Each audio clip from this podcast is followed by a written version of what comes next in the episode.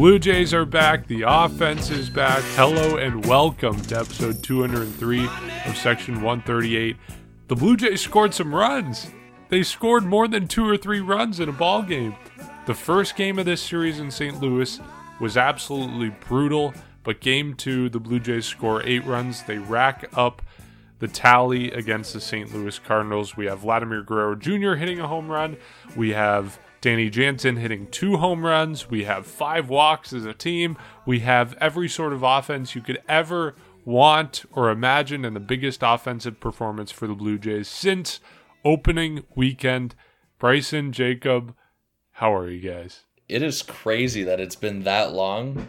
As much as it's not surprising because of the uh, results, but doing good after today. I think today's game made this episode or will make this episode a lot easier to talk about because the way it ended yesterday, just coming into today, it wasn't good. And if they managed to lose again tonight, I feel like it would have been a disaster for all three of us tonight. So a great win tonight offensively. Uh, pitching was obviously there. It's going to make it a lot easier to talk about, and we have a lot of positives that we can take away as well from this game, which is going to be really good as the Jays uh, continue their road trip. Yeah, and also like this was a game. I think it's fair to say this is a game this team absolutely had to have. You don't want to go to LA. You don't want to face Shohei Ohtani on a losing streak. I mean, I'm not going to say that the team is 100% better now, but you know they're definitely doing well. Obviously, are doing well enough to win in this game. And I think the biggest takeaway that I have is this wasn't a situation where you absolutely need all of your key relievers. Like obviously everybody's key on this team, but you can throw in whoever you want make those defensive replacements, just sit back, get a win. Now we'll see what Shohei Ohtani can, uh, or if Shohei Ohtani can stop that offense on Thursday. That's the bad news. The Blue Jays have the game of the month so far. And how do they get rewarded for it? They're going to Los Angeles and facing the one and only Shohei Ohtani. But there are worse situations to be in if you're the Blue Jays. They could be coming off a two run game and going to Los Angeles and facing Shohei Ohtani. At least they are coming in relatively hot or hotter than they have been over the last two to three weeks. Um, we've seen this offense offensive performance before. The last time they scored eight runs was in the doubleheader against Cleveland.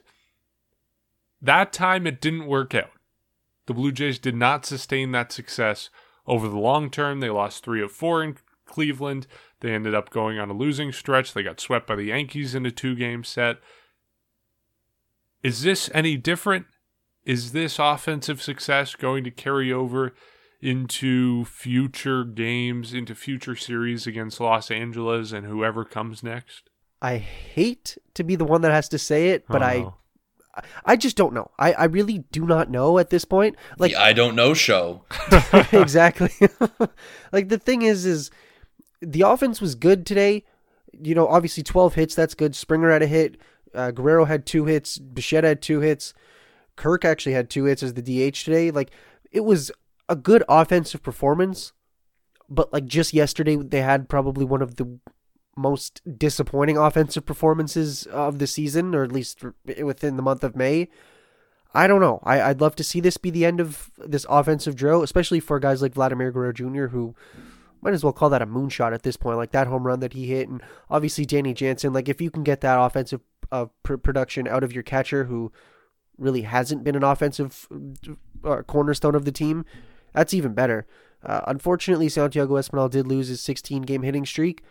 However, I don't know. I think like the the the key guys uh, on this lineup or in this lineup had good games. Not everybody did. Obviously, Springer uh, he had a triple, but like let's be real here, that probably should have been caught or at least not a triple. But still, regardless, the guys you need to get on base, the guys that you need to drive in runs, they drove in runs, got home runs when they had guys on base.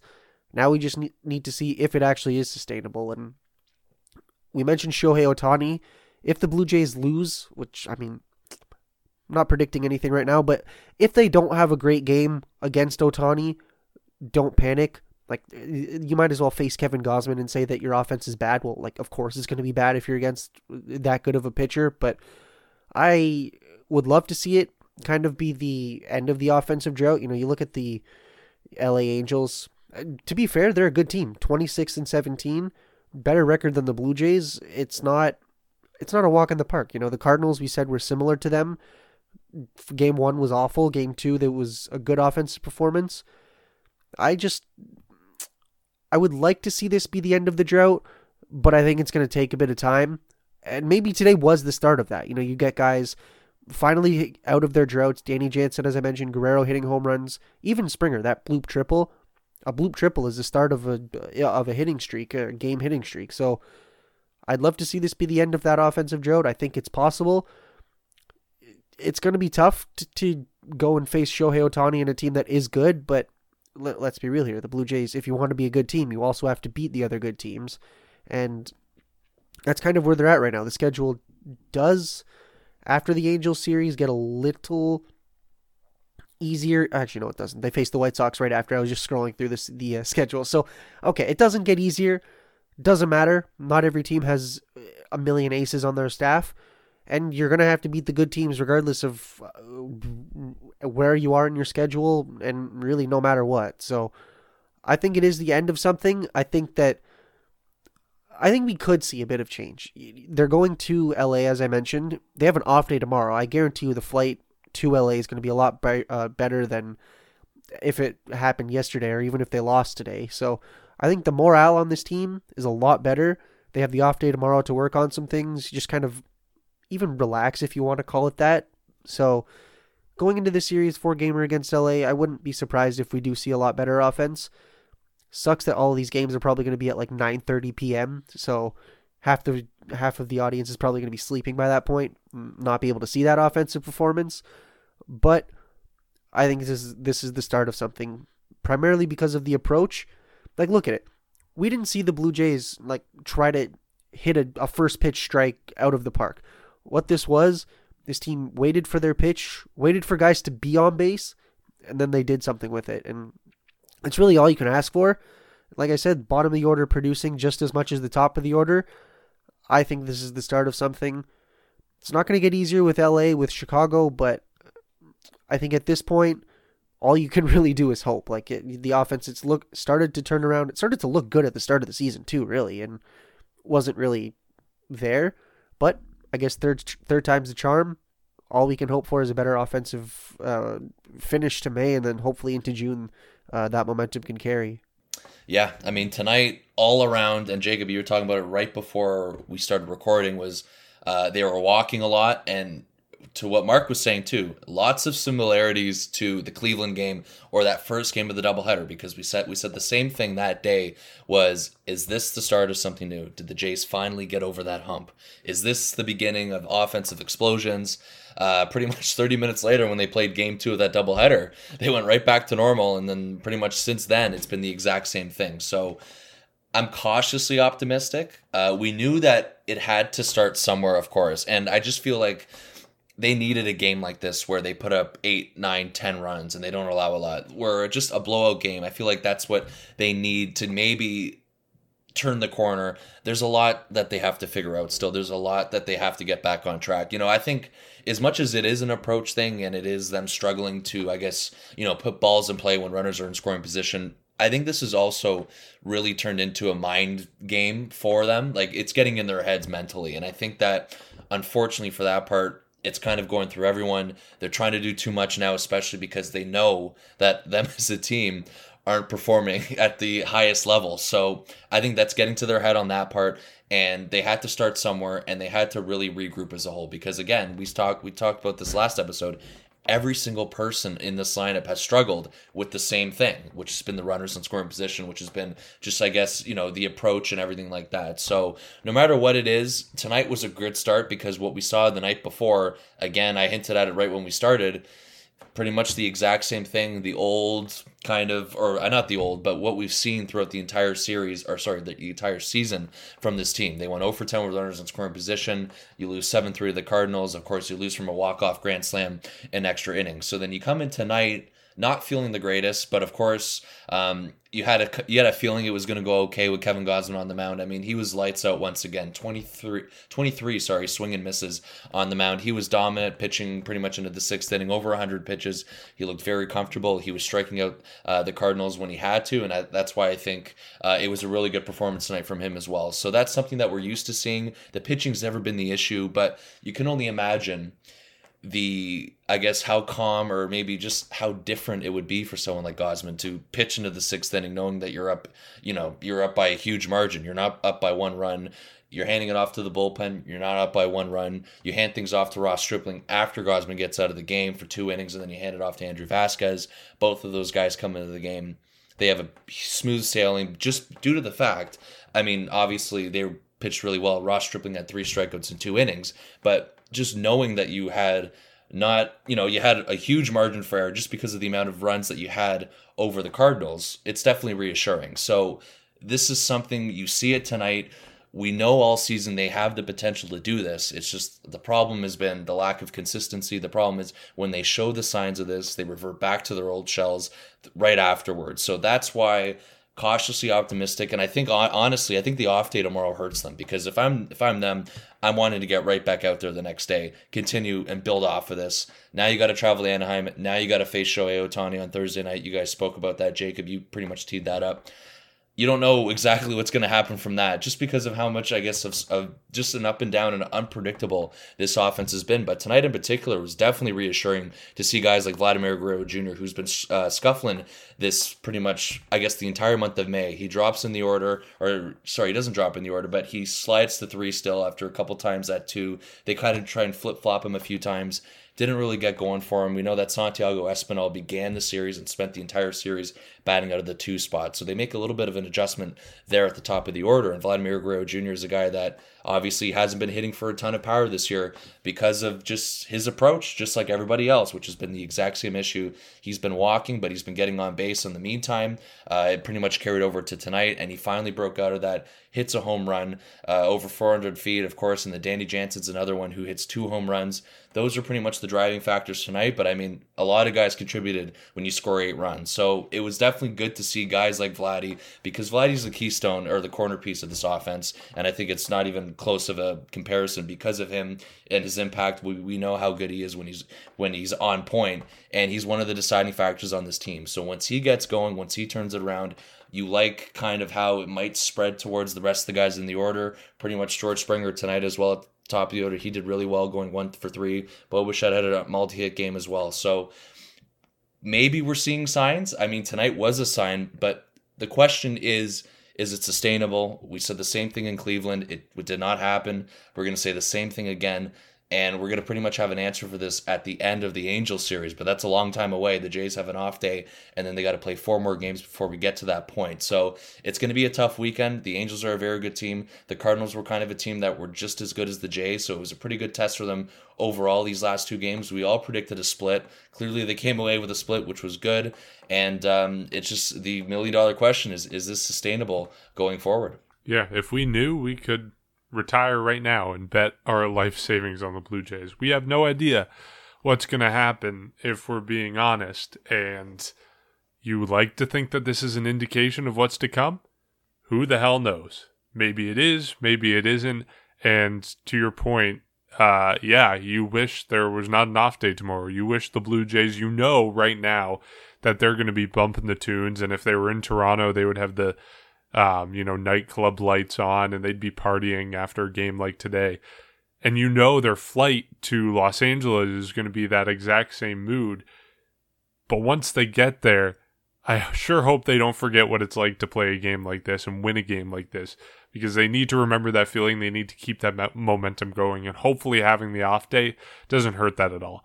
Honestly, I don't think it's a big factor, but if you're looking for anything at the margins right now with the Blue Jays, which we know is how they're playing right now, you're looking for any advantage you can get, and you don't want that off day.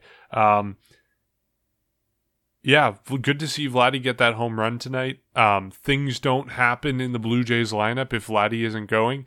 We can praise Santiago Espinal all we want. We can talk about Bo Bichette's resurgence all we want. But if Vladimir Guerrero Jr. is not hitting, not a whole lot is going to happen in this lineup. And I'm sure we're going to get to this later, but he had a at bat in Monday night's game where the bases were loaded and he swung at the first pitch and just kind of rolled over on a ball, hit a grounder, and it ended the inning. And it was an example of the brutal at bats and brutal approaches he's had of late where he should not be in that situation and with his history and with the Blue Jays' history this season, attacking the first pitch he sees. That being said, it was a hanging slider, so maybe he does attack it, but in 99% of circumstances last season with a hanging slider, that ball is going to be four rows deep in the outfield, not a grounder to shortstop. So obviously he has his issues, and he's so crucial to this Blue Jays offense. And today's homer and today's performance from him and other guys was encouraging and hopefully a sign that they're getting going. But again, it's a lottery pick. It is flip of a coin right now with the Blue Jays, and to be honest, probably more like 80 20 odds or 90 10 odds that they're not going to sustain this and not going to get going, which I don't even want to think about at this point because we're all kind of riding the high of an eight run game. But if I'm being honest with myself, I think that's where we're at right now. So I am, yes, very skeptical about this. It's cautious optimism. It is wait and see mode. See what happens on Thursday night, late at night with the LA trip see what happens Friday, Saturday, Sunday, and see if they, they can sustain this because that's going to be the million dollar question. Um, I mentioned the Monday game. We are all riding the high of the Blue Jays win right now, but Monday was brutal in every sense of the word for the Blue Jays. Uh, let's start with what I think everyone agrees was bullpen mismanagement. The Blue Jays pulling David Phelps, who had been largely cruising up until that point, putting in Ryan Borucki. Borucki obviously struggling. He is kind of in love with his slider right now, even though it is not working at all. He throws it a lot. He walks the first guy. He gets to Paul Goldschmidt, and at that point, bases loaded. You know what's going to happen. Paul Goldschmidt hits a walk-off home run for the St. Louis Cardinals. Um, Bullpen mismanagement, yes. I think everyone agrees on that. Is it Charlie Montoyo's fault that the Blue Jays lost that game? Because my answer to that question is no. The Blue Jays went 0 for 10 or 1 for 10 with runners in scoring position. They left nine guys on base. Manager ain't going to fix that. The Blue Jays bullpen is not built to win games like this. It is not built with the intention of entering the 10th inning tied 3 3. It's just not meant for that.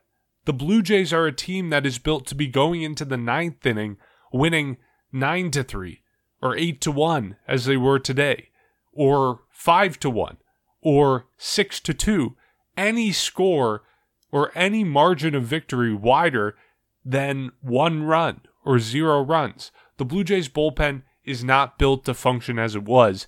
And the Blue Jays offense is supposed to be carrying this team. So, yeah, Charlie Montoyo made some mistakes. I'll be the first one to admit that.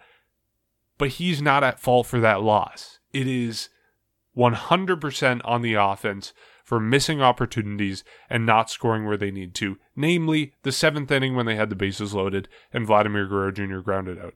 I 100% agree with you. Like, we can blame managers, and don't get me wrong, if a manager makes a bad decision or you know, if in any sport, like a, the the coach or the whatever, they can make the bad decision or a move that you should have done or would have done differently. But at the end of the day, there's only so much that the manager can actually do, and we're forgetting it was the tenth inning, so the game was tied after the ninth inning. So you'd gone and played a full game, it was tied. You had your opportunities to take the lead. You had the lead, actually, to be fair. You lost it, which I'm not going to fully blame everybody, but basically, like, it's not like you can say Charlie Montoyo is at fault for the Blue Jays losing in extra innings. The final score obviously doesn't necessarily look like a typical extra inning game. It was what seven to three, so you know it looks similar to a blowout, but like it wasn't a blowout. It was just you know what really one hit off of a pitcher in the late innings. I don't blame the manager for that. Uh, and to be fair, I don't overly blame the pitchers. Like, yeah, obviously you shouldn't give up a grand slam or any type of hard hit contact in the 10th inning, But we're also forgetting that you do start that inning with a guy on base, and it goes for both teams, absolutely. I hate this rule. I really think it needs to go away like it I think originally was planned to, but you're it's not a regular inning where you can just in theory get three deep fly ball outs or three ground balls or, or whatever. Or you in theory could give up a single. You're basically on high alert from the second you start that inning. And it's it's just it, it's not a good way to end the game. But the only reason why it got to that point, or the reason why we had to leave regulation or the normal nine inning game, was because the offense can either build on that lead or retake that lead once it was gone. And you hate to see this type type of things happen. You had a decent start from Jose Berrios, He's actually credited with a quality start, and then two of those runs that were left on base were charged to him after they went to score. So, like, it still was a good start from Berrios. Wasn't awful by the offense. Like, if you can win three to two, that's great, but that's not realistic, and it's just kind of how this game eventually went. And it, it's not Montoyo's fault. And I've been echoing this and saying this for how many years has he been here for, or at least how many years has he been there with the competitiveness? And I think it's been three years now, so or three seasons at least. I don't really blame him for any of these or fully blame him for any of these situations because it's hard to say that it's the guy not on the field responsible for the on the field play. Obviously, he has a big say in it, or at least is at the forefront of it with everybody behind the scenes. But you cannot leave nine men on base and then blame the manager for losing an extra innings. It's just not, it can't happen and it will not happen, at least not for me. I don't think that a lot of people really see that. I think people will just look at it and say, you should have taken this guy out or you should have done this differently. But at the same time, there's only so much you can do when last season the one of if not the best offense was not performing at all or has not really performed at all this season. That's really where I stand here. Like it's not Montoyo's complete fault. You got to score runs. Like you can't go into the ninth inning or really the tenth inning or later and have absolutely zero offense out of that team. That, that it cannot happen. At least it didn't happen in this game. You do you see guys get on base and you see guys drive those in or drive those runs in. All we can hope is that's sustainable because you know it's funny. Right as the Blue Jays lose again or losing again more consistency, what are we hearing? It's the Montoyo firing comments or should this guy lose their job or should is it this person's fault that the team's losing and it is what it is. I think a lot of fans just don't really look into it as much as they really should and I, you know, I don't want to call anybody out or just, you know, trash any of the fans, but you, you can't blame the manager for everything just because a team loses, especially when it's a good offense. It was a tie game. It was 3 3. It was 3 2 going into the later portions of the game. You need to score more runs, especially when you have the opportunities and you have the right players up to take advantage of those opportunities. That's who I think needs to be at fault here. And at least it worked out today on, on Tuesday night or Wednesday night. At, no, Tuesday night. We're recording it just after Wednesday. So Tuesday night it worked. You have the off day. Let's hope that things can work out even a little bit more, and you can take out uh, take out those high stress situations for the pitchers, which we did see today. It wasn't as brutal as it was in uh, in the series opener. Midnight pods, let's go. I love them. I love them. And here's the other thing: I disagree with both of you, both of you about this. Cap. Partially, not fully, because I do partially, and I voice my frustration, both of you. I partially blame Charlie Montoyo for yesterday or Monday's game uh, because of what happened. Now, overall, let me make it very clear to both of you before I start. Big picture, it is the offense's fault, and I completely agree with what both of you are saying. But in yesterday's game, I understand what they did. They left a lot of people on base. They left a lot of guys as runners in scoring position.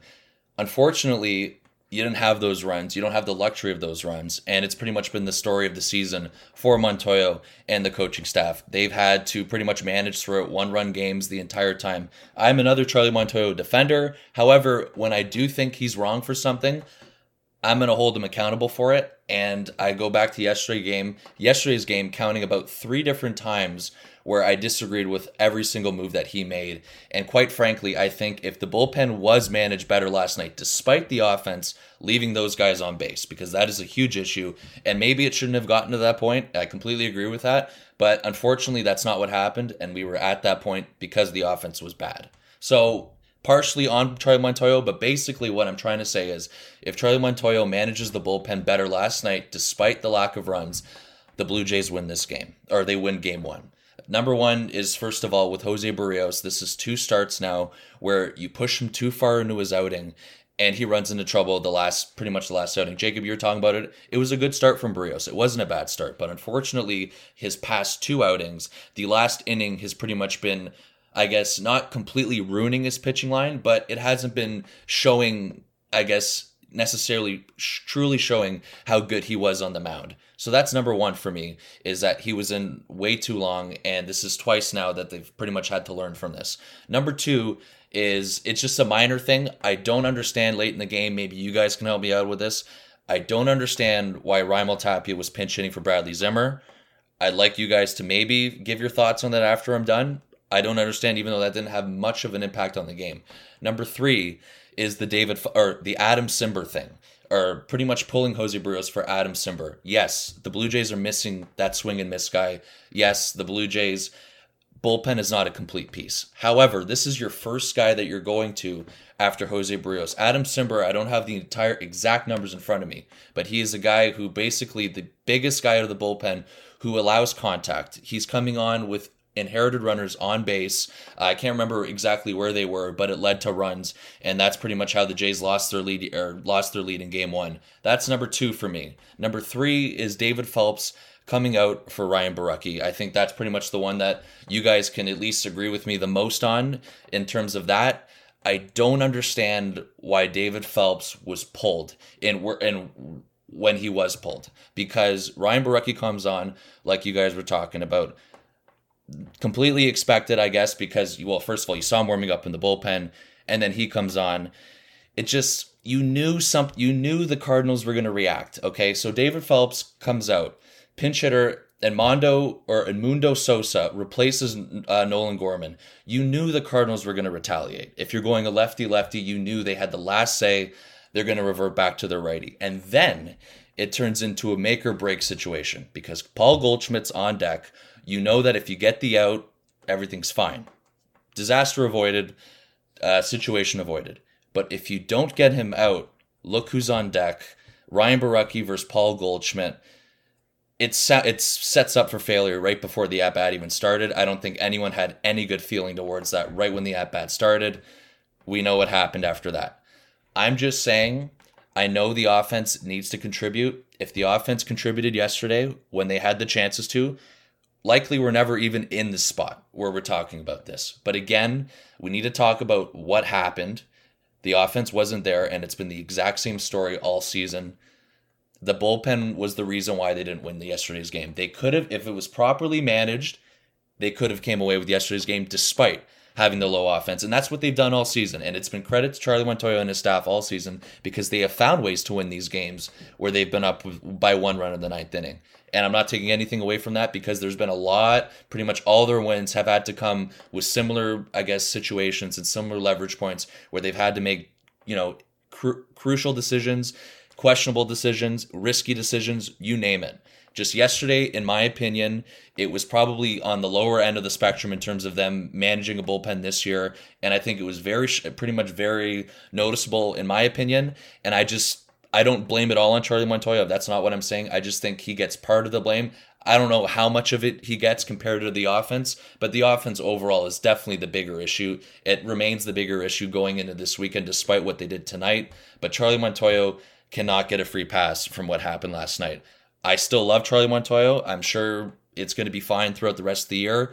He's had he has hiccups all the time. You can never be perfect. We had the same topic last year when we discussed one of the games in Cleveland in 2021 where we all agreed that Charlie Montoyo probably didn't manage the best his best game that day. This year in this particular case for me, I'm at the similar stage of last year when I said the same thing. It's on him partially for this, but in no matter or no reason am I on the fire Montoyo parade. I am not. I am just saying, I think if the bullpen was managed better in this particular game, the Jays come out of this with a sweep. But again, we know what the main issue is, and it's not Charlie Montoyo. Yeah, I, I to be honest, I think that's a good way of putting it. I think I'd probably place less blame on Charlie than you do by the sounds of it. Like if you were breaking it down into percentages, I might put it at like 15% Charlie, or maybe that's a bit low. Maybe 20 or 25% Charlie and 75% offense or 80% offense. Sounds like you might be a little bit higher than that, maybe 30 or 35% Charlie responsibility for that loss. But yeah, bottom line, like he made mistakes, and we've already been over the Phelps Brucky side of things, but you mentioned bringing in Cimber. There was two guys on base. Cimber's a contact guy.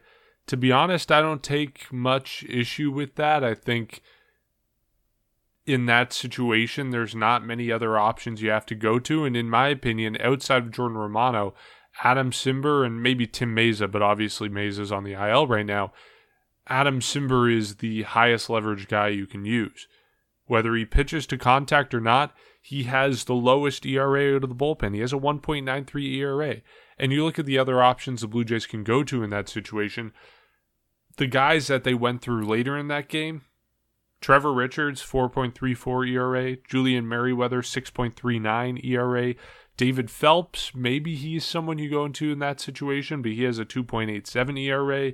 Um, and then some of the guys that they didn't use, Jimmy Garcia, 3.94 ERA.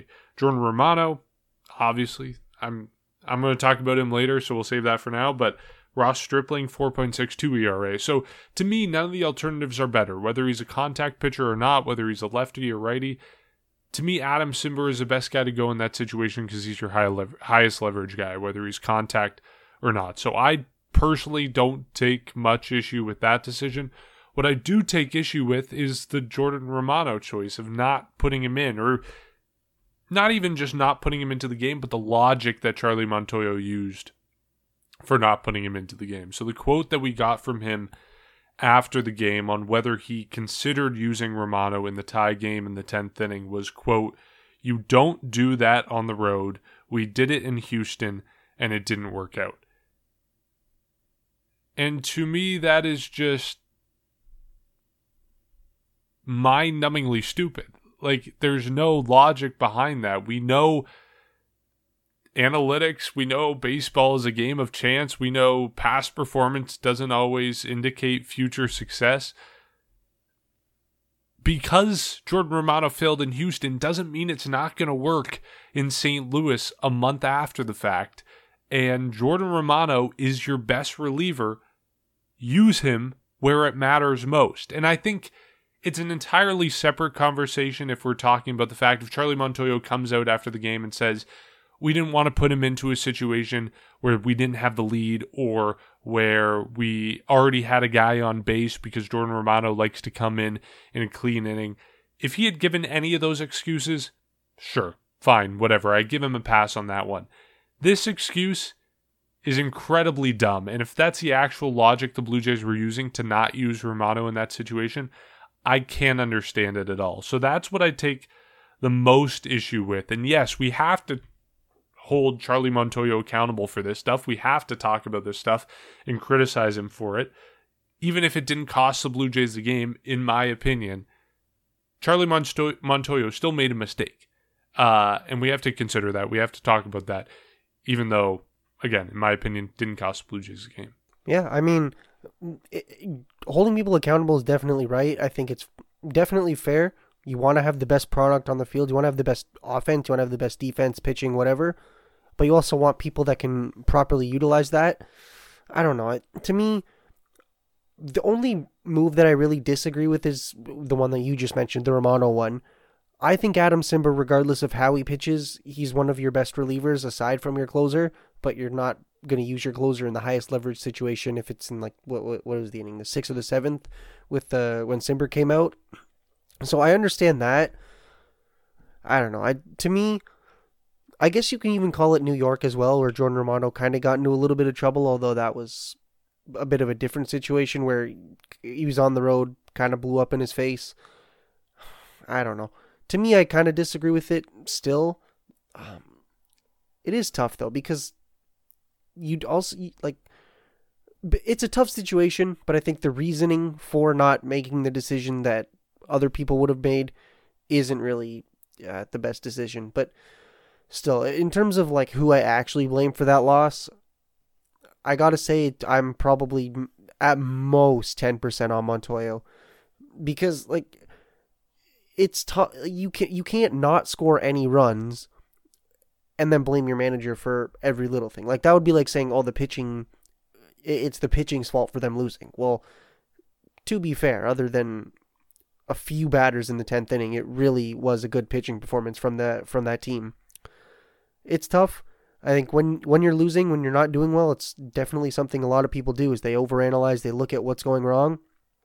I just I don't know. I'm not I'm not very worried about what's going on with Montoyo, and I've never really been overly worried. Like, yeah, we could be critical about him and we definitely have been and even earlier in his tenure with the Blue Jays I probably was too, but I still trust him. I don't think he's going anywhere. To anybody that thinks he's getting fired, cover your ears for this, but he's not getting fired anytime soon. At least not this season. Maybe if it goes horribly wrong. No, no. When I say maybe, I mean if it goes horribly, horribly wrong, then you'll have to look and, and at least consider it. But I really doubt it. I like he's here to stay. He doesn't even make awful decisions. Like yeah, he sometimes makes questionable decisions, but it's also hard to make the right decision and look good when your offense scores two runs or three runs and, and just barely does its job. But either way, that game's over. He made the right decisions in in the series finale. Let's just hope things like that can can continue because it's it is it's it's what you want to see. You want to see this team do well. You want to see everybody perform well, but when things don't go wrong, I think it's it definitely is a little bit of a a head scratching moment to see these types of decisions. Yeah, and the Jordan Romano thing isn't even is one of the biggest things I didn't even bring up. I completely forgot about it, and I'm glad you introduced it, Mark. But yeah, like I I hate that excuse of you know it, it happened in Houston or whatever save situation. Like you use your best reliever in Jordan Romano when you have to use Jordan Romano, and I don't care if it's safe situation. I don't care if it's not.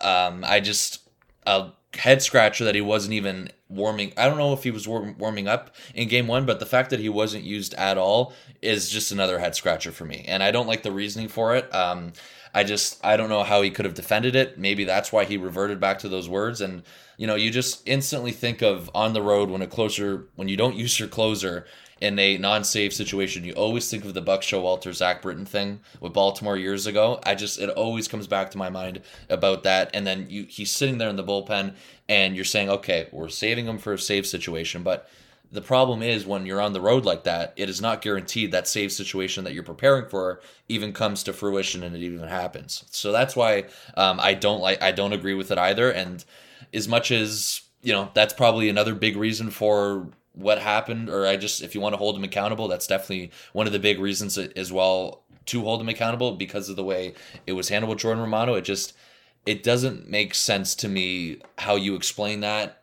afterward. Like, I understand in Houston it didn't work out, which is true, but like we can't hold, we, we can't, um, we can't revert or just, I guess, hold everything under one example. Like everything is different. I just I don't agree with it whatsoever. And I think it's pretty simple is that you use your best reliever and it's Jordan Romano. Like I, I, don't understand. And you know, we, we we know that he's been I guess up and or off and on in terms of appearances because of the infection he was dealing with. I think it was in his stomach. You want to get him back in a rhythm. He's only pitched, I think, is it once or twice since he's recovered from that infection. So you got to get him in. You you can't just I guess leave him on the side for a week. And um, in terms of that, it just I don't know. I mean, I don't like it. I just uh, go back to Monday night. Everything or uh, multiple things about that game just didn't or rubbed me the wrong way in that way. So I don't understand it. But Jordan Romano pitching late in the game, um, regardless if it's a safe situation or not. Jacob, stop phoning me. Um, it, I don't understand. Just you you use your best reliever when you have to, and it doesn't matter if it's a safe situation or not. That's the only thing I'm trying to say, and uh, clearly we're all in agreement with that one. But Charlie Montoyo, again, we're not all on the fire Montoyo bandwagon or anything. It's just that when he does make a slip up like this, you got to hold him accountable for it, and you got to talk about these things. Um, it's just you can't you can't avoid it. I'm sorry, and you got to win games, and it's been frustrating all around. I get it. The offense performs. We don't deal with this. It's just for me, as much as the offense didn't put anything up or they put up three runs, it was enough with proper bullpen management to win the game, but it's not ideal. You don't want to have these situations throughout the year. You want to be up 9 3, like you were talking about, Mark, because that's the way this bullpen truly is built. We know they're probably almost 100% going to add to the bullpen at some point this year. Um, it just seems like something that's going to happen, or they do every year. We know how early they acted last year, and you pretty much assume they're going to get something this year. I don't know how early they will act this year, but we know that's coming down the line as well. And hopefully by that time where they get that swing and miss guy that everyone's been talking about, the offense is truly back. And, you know, we saw a taste of it tonight. And the main question again is this weekend if they can keep this up. I'll say it for the record. Jacob also just called me. Uh, we're getting a little bit rambunctious on this late what a night troll! pod. Apparently. Like Excuse honestly, me, what I- a troll! I don't even want to. I'm hear lucky Jacob. I'm on Do Not Disturb. I got four different phone calls from one of It you. wasn't me. I don't know what to tell you. I was Six one three area code. Not me. Nope. Just leaked my phone number on the pod. Whoops. Um, okay. Uh, we'll get to listener responses. We've had uh, a couple thoughts. One from Ed Johnson. He said, "Jays win tonight, but I'm going Goldilocks. Not too cold, not too hot.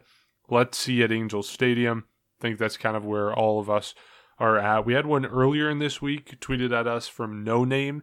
Um, how did Vladdy go 0 for 11 with one walk in the series against the Reds, who have the worst pitching staff in all of baseball? And that's pretty much where we're at. But thankfully, Vladdy got going a little bit in today's game. Yeah, I don't know how he put up that performance. It's been frustrating to watch him all year. Hopefully, the homer today is a sign of things to come. And then a couple responses on Instagram. Adam Mercer saying the offense in game two was amazing. Let's just hope it wasn't a flash in the pan. Pretty much where we're all at right now. And then one from Tox Ready 001. Interesting, the offense shined in game two for some reason, which, uh, yeah, it did. It's pretty obvious. um, okay, well, let's get to our predictions for this four game set against the Los Angeles Angels. The matchups are Ryu versus Ohtani in game one, and then we have no idea who's pitching for the Angels the rest of the series, but the Blue Jays is going to be Alek Manoah, Yusei Kikuchi, and Jose Berrios. Um, the only other Angels starter that I know is Noah Syndergaard, so maybe he pops up in this series against the Blue Jays. Would be interesting to see a matchup against him. What are you guys going with out of four? How many do you think the Blue Jays will take? The Blue Jays have been playing like a 500 team for the last month, so I'm going to say they play 500 here and they split this series. Like I- said this earlier, Angels are a darn good team. They're not a pushover anymore, or at least not right now, but it's going to be difficult to take 3 or 4 out of this one.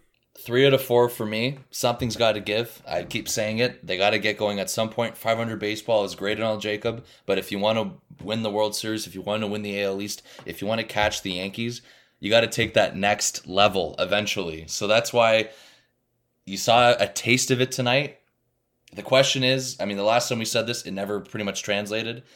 Why I'm very optimistic that this may translate a little bit. I'm not saying it's going to be, I guess everything's going to be solved by the end of the weekend, but if you can head in, continue to head into uh, a better direction and take three out of four from them, uh, it's a massive win of the road trip because a lot of people were very worried about this road trip based on the way things were going. Hyun-Jin Ryu's been pitching really well since he came back. Alek Manoah is Alek Manoah. You got Yusei Kikuchi as well, who we're remain optimistic with. And on Sunday, you got Jose Berrios. So with those guys matched up, I'm confident.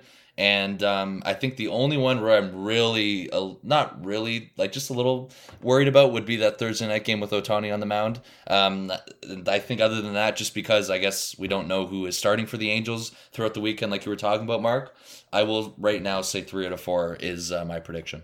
Three of four. Let's go. Let's get it done, Blue Jays. Make it happen. Things are finally turning around. And I'm going to manifest that. And I know I'm going to come here on Sunday and be made fun of, but three of four. It's got to happen eventually. Uh, okay. That's it for today. That's it for this short two game set against the St. Louis Cardinals. The Blue Jays will play the Cardinals. I think they're back in Toronto against the Cardinals at some point later this season. Um, End of July. End of July. There we go. Um, until then, as always, you can support our podcast by following us on social media. That's at Section 138 Pod on Twitter, Instagram, and TikTok. You can give us all your series thoughts then, and we'll share it on the podcast. You can also give us a rating and review on Apple Podcasts and Spotify, which just helps spread the word about what we're doing here.